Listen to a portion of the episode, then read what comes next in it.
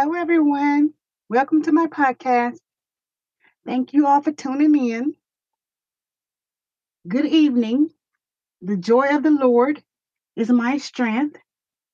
Everything He said in His word, He will do it for you. Every prophecy He gave, every promise He made, He will do it for you. Lord, we lift your name on high. You came from heaven to earth to share to show us the way. From the earth to the cross, our debt was paid in full. Thank you, Lord. Come on in, Holy Spirit. Have your way.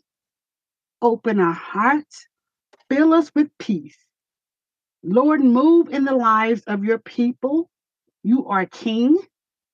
Your name is great among us. Hear our hearts, Lord for your name's sake. Amen. Today's topic chosen and called. What does many are called? Few are chosen mean? In Matthews 22 and 14. But when the king came in to look over the dinner guests, he saw there a man not dressed in wedding clothes. And he said to him, Friend, how did you come in here without wedding clothes? And he was speechless. The king said to the servants, Bind him hand and foot, and cast him into the outer darkness. And that place there shall be weeping and gnashing of teeth, for many are called, but few are chosen. This parable focuses on an intruder who did not belong at the wedding feast because he was not dressed in wedding clothes. Well, the man clearly had been invited, to the wedding because the king made no restrictions as to who was invited, having instructed his slaves to call both the evil and the good wherever they might be found.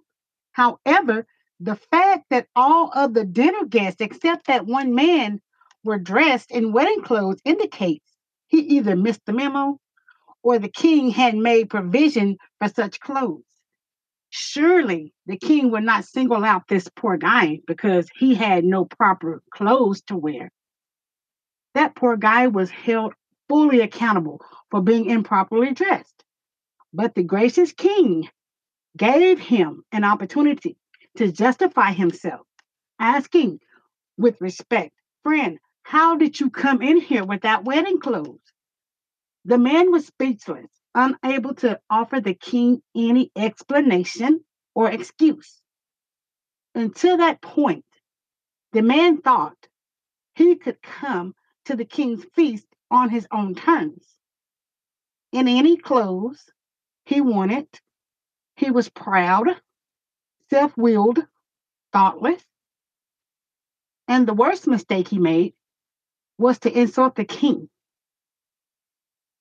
with his cockiness and pride, defying royal protocol. But his defiance was short lived. The king knew in advance the man could not excuse himself. The king said to the servants, Bind him hand and foot and cast him into outer darkness.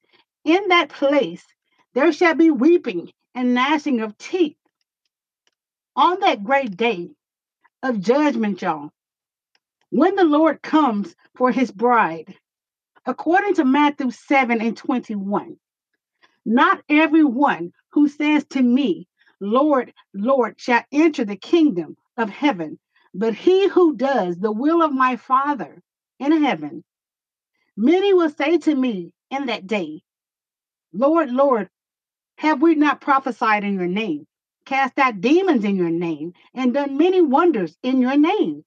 And then I will declare to them, I never knew you. Depart from me, you who practice lawlessness. Consequently, many are called, but few are chosen. The gospel invitation is sent to everyone because it is not the Father's will that a single person be excluded from his kingdom and perish in the outer darkness of hell. Sad part is, not everyone wants God. And many who claim to want him do not want him on his terms.